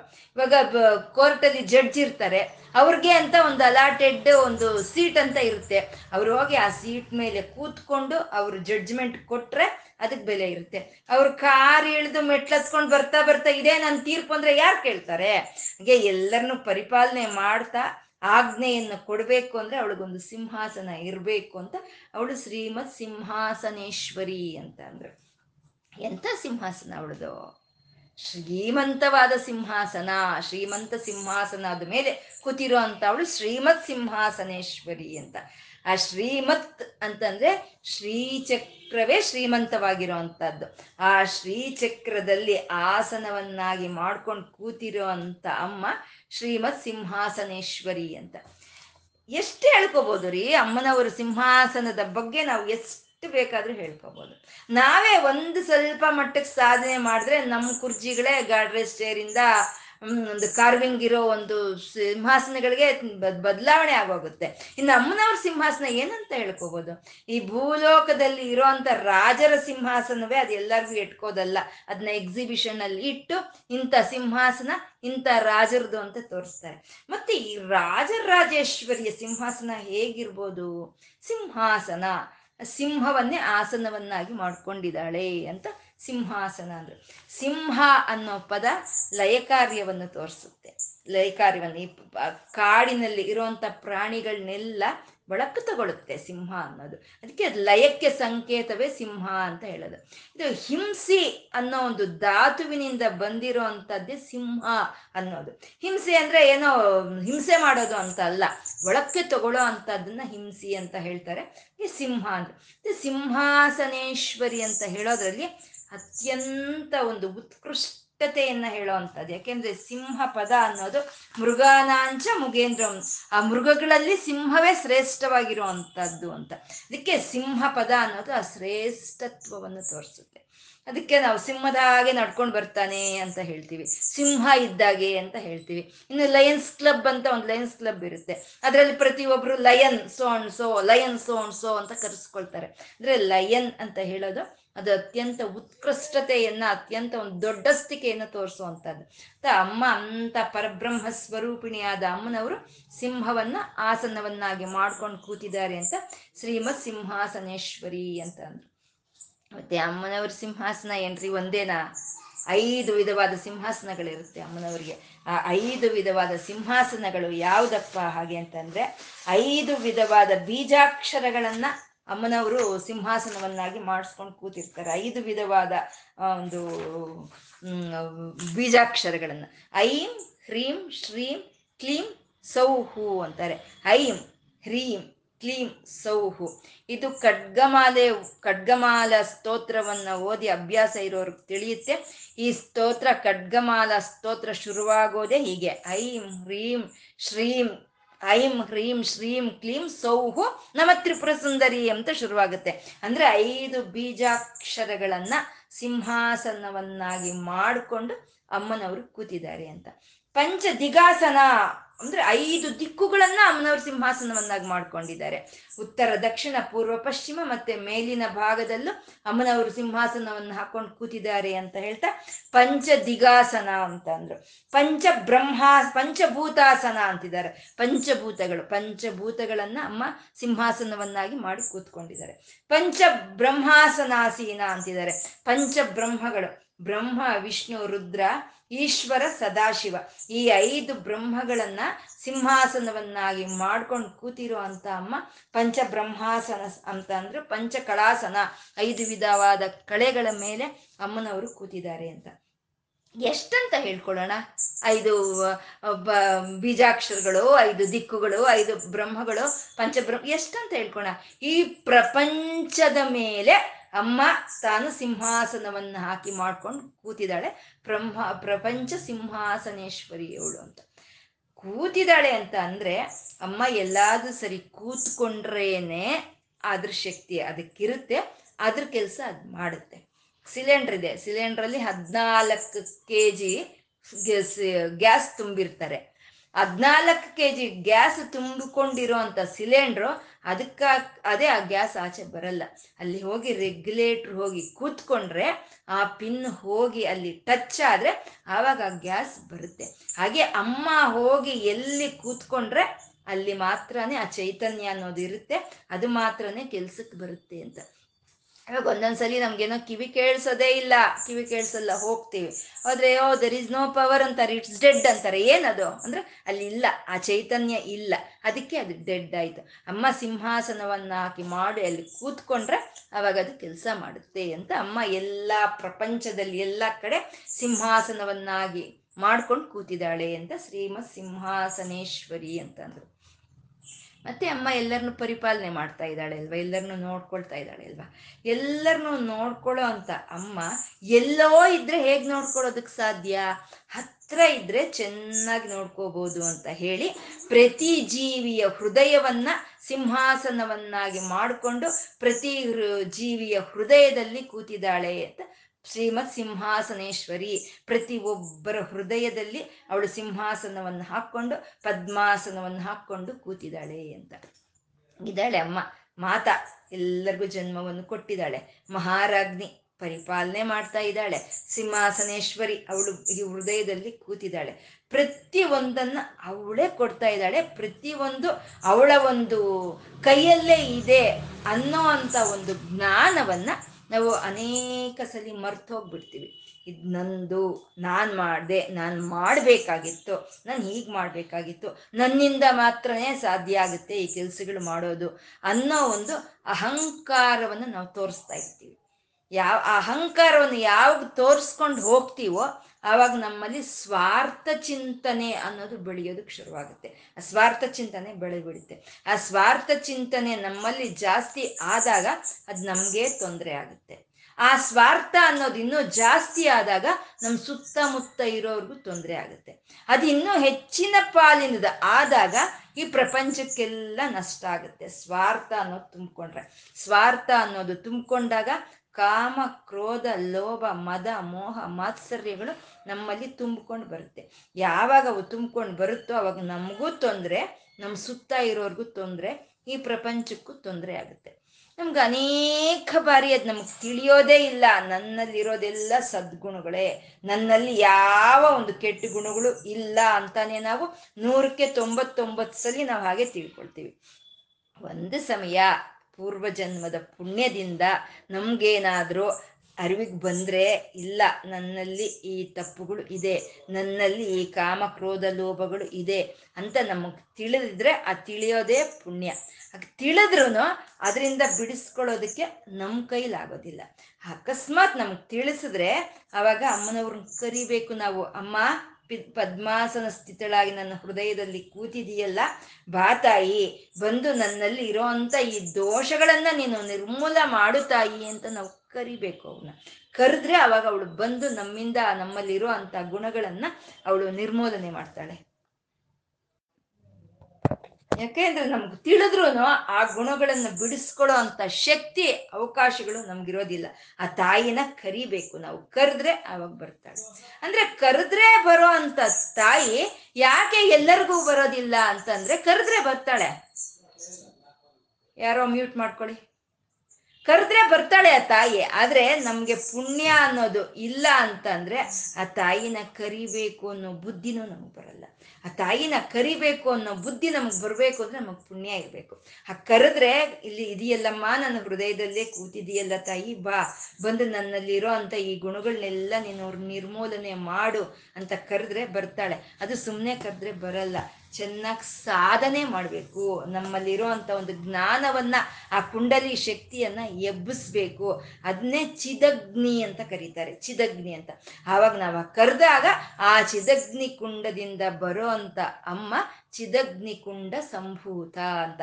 ನಾವು ನಾವು ಜ್ಞಾನಾಗ್ನಿಯನ್ನು ನಮ್ಮಲ್ಲಿ ಬೆಳಗಿಸಿದಾಗ, ಜ್ಞಾನಾಗ್ನಿಯನ್ನು ನಾವು ರಗಲಿಸಿದಾಗ, ಆ ಜ್ಞಾನಾಗ್ನಿಯಲ್ಲಿ ಎದ್ದು ಬರೋ ಅಂಥ ತಾಯಿ, ಆ ಶಕ್ತಿ ಸ್ವರೂಪಿಣಿ ಅವಳು ಚಿದಗ್ನಿ ಕುಂಡ ಸಂಭೂತ ಅಂದ್ರು.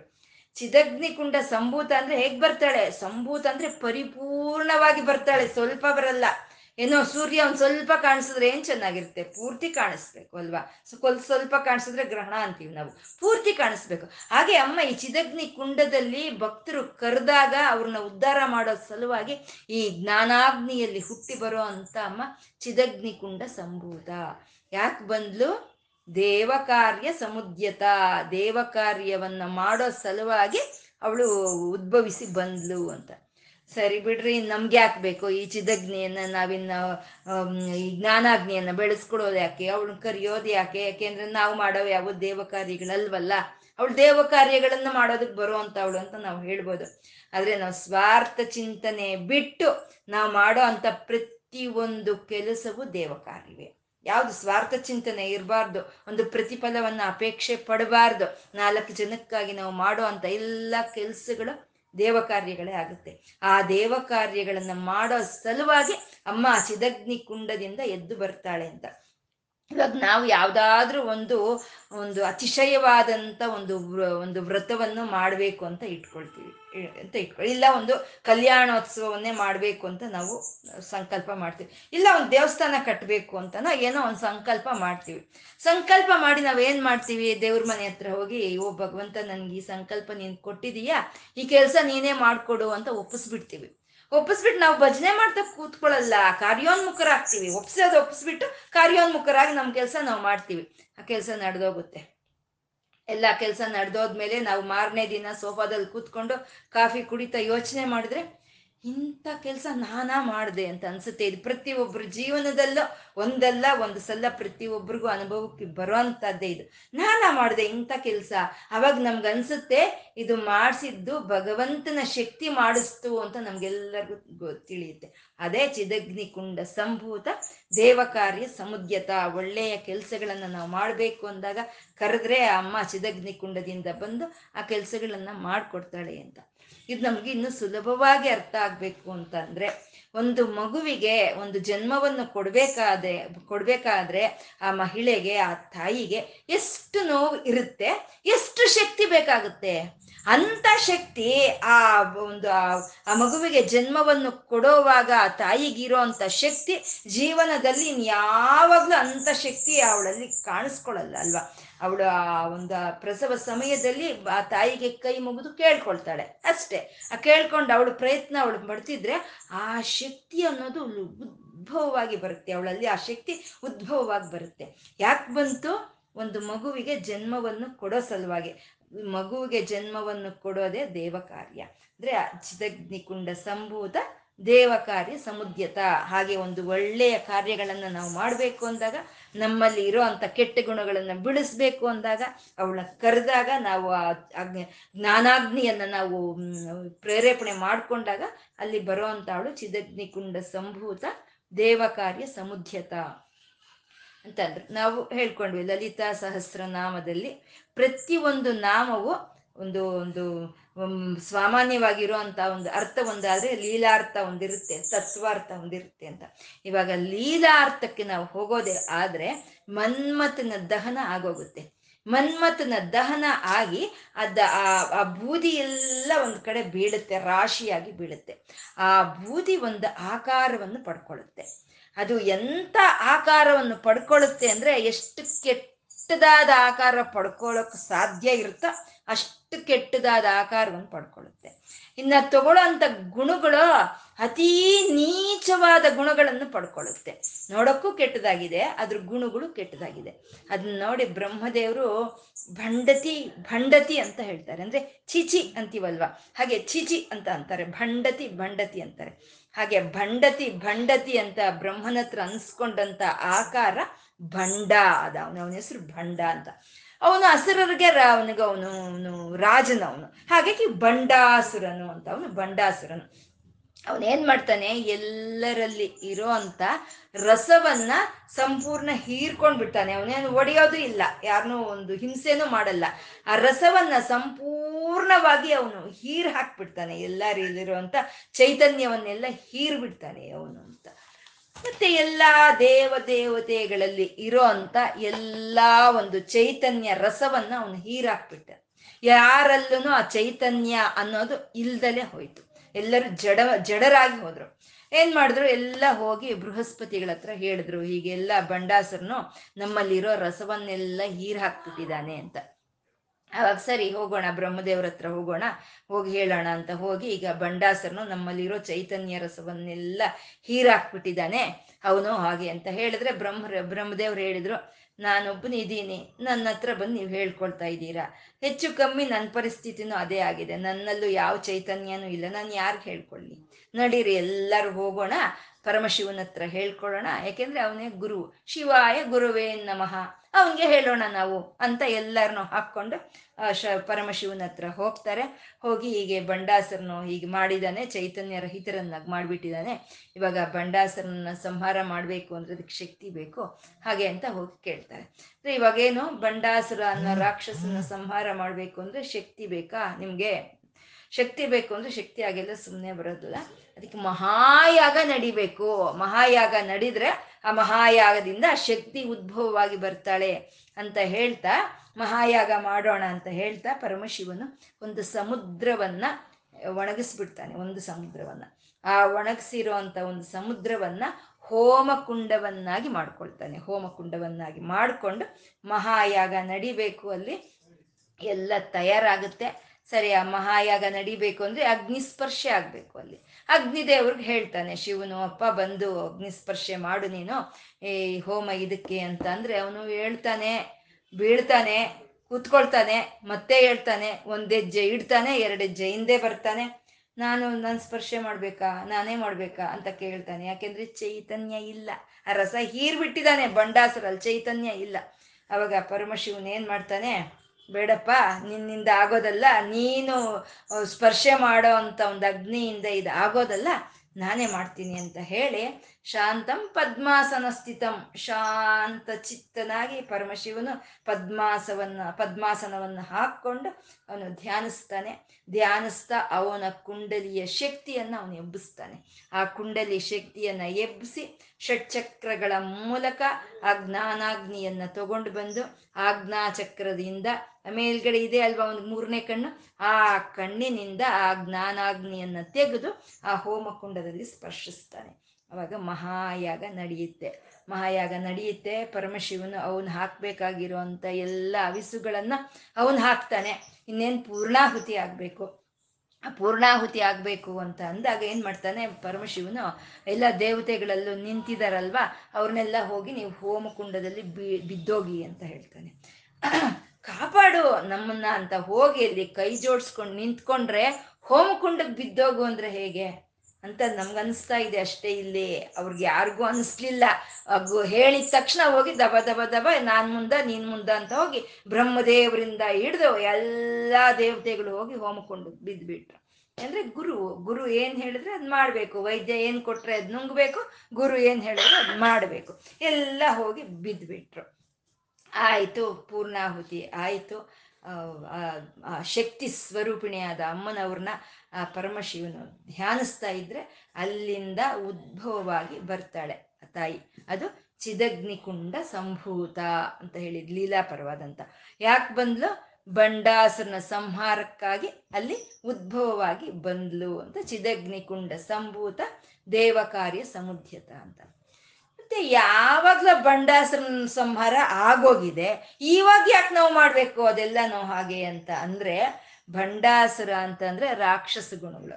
ರಾಕ್ಷಸ ಗುಣಗಳು ಅಂದರೆ ನಾವು ಇವಾಗ ಹೇಳ್ಕೊಂಡಾಗ ಕಾಮ, ಕ್ರೋಧ, ಲೋಭ, ಮದ, ಮೋಹ, ಮಾತ್ಸರ್ಯಗಳೇ ರಾಕ್ಷಸ ಗುಣಗಳು.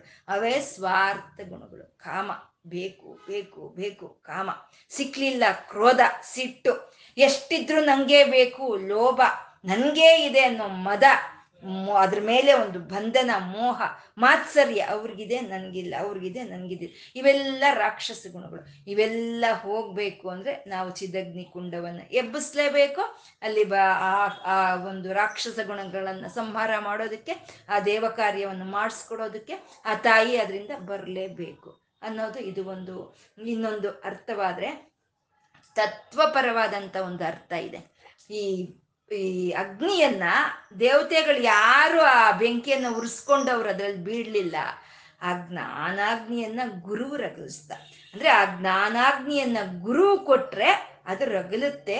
ಅದರಿಂದ ಒಂದು ಜ್ಞಾನ ಅನ್ನೋದು ಉದ್ಭವವಾಗುತ್ತೆ ಅಂತ. ಯಾವಾಗಲೂ ಆ ಜ್ಞಾನಾಗ್ನಿ ರಗಲಿದ್ರೇನೆ, ಆ ಬೇಕು ಬೇಕು ಬೇಕು ಅನ್ನೋ ತಪಸ್ಸು ನಾವು ಮಾಡಿದ್ರೇನೆ ಭಗವಂತ ನಮ್ಗೆ ಸಿಕ್ಕೋ ಅಂಥದ್ದು. ತಪಸ್ಸು ಅಂದರೆ ಶಾಖ, ಅದನ್ನೇ ಬಿ ಬಿಸಿ ಅಂತ ಹೇಳೋದು. ಇವಾಗ ನಮ್ಮ ಸಿನಿಮಾದಲ್ಲಿ ತೋರಿಸ್ತಾರಲ್ವ, ಋಷಿಮುನಿಗಳೆಲ್ಲ ತಪಸ್ ಮಾಡ್ತಾ ಇದ್ರೆ ಅವ್ರ ಸುತ್ತ ಜ್ವಾಲೆಗಳು ಬರ್ತಾ ಇರುತ್ತೆ. ಅಂದ್ರೆ ಬೇಕು ಬೇಕು ಬೇಕು ಅನ್ನೋ ಒಂದು ತಪನೇನೆ ತಪಸ್ಸು ಅಂತ ಹೇಳೋದು. ಏನಾದ್ರೂ ಮಾಡ್ಬೇಕಂದ್ರೆ ಫೈರ್ ಇರ್ಬೇಕು ರೀ ಅಂತ ನಾವು ಹೇಳ್ತಾನೆ ಇರ್ತೀವಿ ನಮ್ಮ ಮಾತುಗಳಲ್ಲಿ ಅಲ್ವಾ. ಅಂದ್ರೆ ಆ ಆ ಜ್ಞಾನಾಗ್ನಿಯನ್ನ, ಗುರುಗಳು ಕೊಟ್ಟಂತ ಜ್ಞಾನಾಗ್ನಿಯನ್ನ ನಾವು ರಗಲಿಸಿದ್ರೆ ಅಲ್ಲಿಂದ ಬರುವಂತ ತಾಯಿ ಚಿದಗ್ನಿ ಕುಂಡ ಸಂಭೂತ ಅವಳು ಅಂತ. ಮತ್ತೆ ಎಲ್ಲಾ ದೇವತೆಗಳನ್ನ ಅಲ್ಲಿ ಬಿದ್ದು ಹೋಗಿ ಅಂತ ಪರಮಶಿವ ಹೇಳ್ದ ಅಂತ ಅಂದ್ರೆ, ದೇವತೆಗಳು ಅಂತ ಅಂದ್ರೆ ಈ ಪ್ರಪಂಚದಲ್ಲಿ ಯಾವ್ಯಾವ ದೇವತೆಗಳು ಕೆಲಸ ಮಾಡ್ತಾ ಇದ್ದಾರೋ ಆ ದೇವತೆಗಳೆಲ್ಲ ನಮ್ಮ ಶರೀರದಲ್ಲೂ ಕೆಲಸ ಮಾಡ್ತಾ ಇದ್ದಾರೆ. ನಮ್ಮ ಶರೀರದಲ್ಲಿ ಕೆಲಸ ಮಾಡ್ತಾ ಇರುವಂತ ಈ ದೇವತೆಗಳನ್ನ ಇಂದ್ರಿಯ ದೇವತೆಗಳು ಅಂತ ನಾವು ಕರಿತೀವಿ. ಅಂದ್ರೆ ನಮ್ಮ ಇಂದ್ರಿಯ ಅಹಂಕಾರ, ನಾನು ನನ್ನದು ಅನ್ನೋ ಇಂದ್ರಿಯ ಅಹಂಕಾರವನ್ನ ಆ ಹೋಮಾಗ್ನಿಯಲ್ಲಿ ನಾವು ಸಮರ್ಪಣೆ ಮಾಡಿದ್ರೆ ಅದು ಪೂರ್ಣಾಹುತಿ ಆಗುತ್ತೆ. ಅಂದ್ರೆ ನಮ್ಮನ್ನ ನಾವು ಸಂಪೂರ್ಣವಾಗಿ ಭಗವಂತನಿಗೆ ಅರ್ಪಣೆ ಮಾಡಿಕೊಂಡ್ರೆ ಆವಾಗ ಅಲ್ಲಿಂದ ಎದ್ದು ಬರುವಂತ ಭಗವತ್ ತತ್ವವೇ ಅದೇ ಚಿದಗ್ನಿಕುಂಡ ಸಂಭೂತ ದೇವ ಕಾರ್ಯ ಸಮುದ್ಯತ ಅನ್ನೋದು. ಇದು ತತ್ವಾರ್ಥ. ಇನ್ನು ಪರಮಾರ್ಥಕ್ಕೆ ಹೋದ್ರೆ, ಪರಮಾರ್ಥ ಅಂತ ಒಂದಿರುತ್ತೆ. ಪರಮಾರ್ಥಕ್ಕೆ ಹೋದ್ರೆ ಈ ಚಿದಗ್ನಿಕುಂಡದಿಂದ ಅಮ್ಮ ಯಾಕೆ ಬಂದ್ಲು ಅಂತಂದ್ರೆ ದೇವ ಕಾರ್ಯ ಸಮುದ್ಯತ ಅಂತ ಅಂದ್ರು. ದೇವ ಅಂತಂದ್ರೆ ಒಂದೇ, ಅದು ಅದು ಏಕವಚನ ದೇವ ಅನ್ನೋದು. ದೇವಾಹ ಅಂತಂದ್ರೆ ದೇವತೆಯರು ಅಂತ, ಅದು ಅದು ಬಹುವಚನ. ಅದು ಇದು ದೇವತಾ ಕಾರ್ಯ ಅಂತ ಹೇಳಲಿಲ್ಲ, ದೇವ ಕಾರ್ಯ ಅಂತ ಹೇಳ್ತಾ ಇದ್ದಾರೆ. ಅಂದ್ರೆ ದೇವ ಕಾರ್ಯ ಅಂದ್ರೆ ಒಬ್ಬನೇ ಆದಂತ ದೇವನ ಕಾರ್ಯ, ಅಂದ್ರೆ ಒಬ್ಬನೇ ಆದಂತ ಪರಬ್ರಹ್ಮನ ಕಾರ್ಯ. ಒಬ್ಬನೇ ಆದಂತ ಪರಬ್ರಹ್ಮನ ಕಾರ್ಯವೇ ದೇವ ಕಾರ್ಯ ಅಂತ ಹೇಳೋದು. ಪರಬ್ರಹ್ಮನು ಅನ್ಕೊಳ್ತಾನೆ ತಾನು ಸೃಷ್ಟಿ ಸ್ಥಿತಿ ಲಯ ತಿರೋಧಾನ ಅನುಗ್ರಹ ಅನ್ನೋ ಕಾರ್ಯಗಳನ್ನು ಮಾಡಬೇಕು ಅಂತ ತಾನು ಅನ್ಕೊಳ್ತಾನೆ. ತಾನು ಅನ್ಕೊಂಡಾಗ ಆ ಸೃಷ್ಟಿ ಸ್ಥಿತಿ ಲಯ ಕಾರ್ಯಗಳು ಮಾಡಬೇಕು ಅಂದ್ರೆ ಆ ಶಕ್ತಿ ಅವನಿಗಲ್ಲಿ ಬರಬೇಕು. ಆ ಶಕ್ತಿ ಬರಬೇಕು ಅಂದ್ರೆ ಅವನು ಧ್ಯಾನಿಸಿ ಆ ಶಕ್ತಿಯನ್ನು ಅವನು ಆಚೆ ತರಬೇಕು. ಅವನದೇ ಶಕ್ತಿ ಅದು. ಆ ಅವನದೇ ಶಕ್ತಿಯನ್ನು ಅವನ ಸೃಷ್ಟಿ ಸ್ಥಿತಿ ಲಯ ಕಾರ್ಯಗಳು ಮಾಡಬೇಕು ಅಂದರೆ ಅದನ್ನ ಅವನು ಆಚೆ ತಗೊಂಡು ಬರಬೇಕು. ಹಾಗೆ ಆ ಸೃಷ್ಟಿ ಸ್ಥಿತಿ ಲಯಗಳು ಮಾಡಬೇಕು ಅಂತ ಅಂದ್ಕೊಂಡಂಥ ಪರಬ್ರಹ್ಮನು ಅವನ ಚಿದಗ್ನಿಯನ್ನು ಸ್ಪರ್ಶಿಸಿ ಮಹಾಯಾಗವನ್ನು ಮಾಡಿದಾಗ ಆ ಸೃಷ್ಟಿ ಸ್ಥಿತಿ ಲಯ ಕಾರ್ಯಗಳನ್ನು ಮಾಡೋ ಅಂಥ ಶಕ್ತಿ ಆ ಚಿದಗ್ನಿ ಕುಂಡದಿಂದ ಉದ್ಭವವಾಯಿತು ಅನ್ನೋವಂಥದ್ದೇ ಒಂದು ಪರಮಾರ್ಥವಾದಂಥ ಒಂದು ಒಂದು ಅರ್ಥ. ಆ ತಾಯಿ ಎಲ್ಲರಿಗೂ ಜನ್ಮವನ್ನು ಕೊಟ್ಟು ಶ್ರೀಮಾತೆಯಾಗಿ ಪರಿಪಾಲನೆ ಮಾಡ್ತಾ ಶ್ರೀ ಮಹಾರಾಣಿಯಾಗಿ ಎಲ್ಲವನ್ನೂ ಕೊಟ್ಟಿರೋ ಅಂಥ ತಾಯಿ ತನ್ನ ಒಳಕ್ಕೆ ತಗೊಳ್ಳೋ ಅಂಥ ಸಿಂಹಾಸನೇಶ್ವರಿ.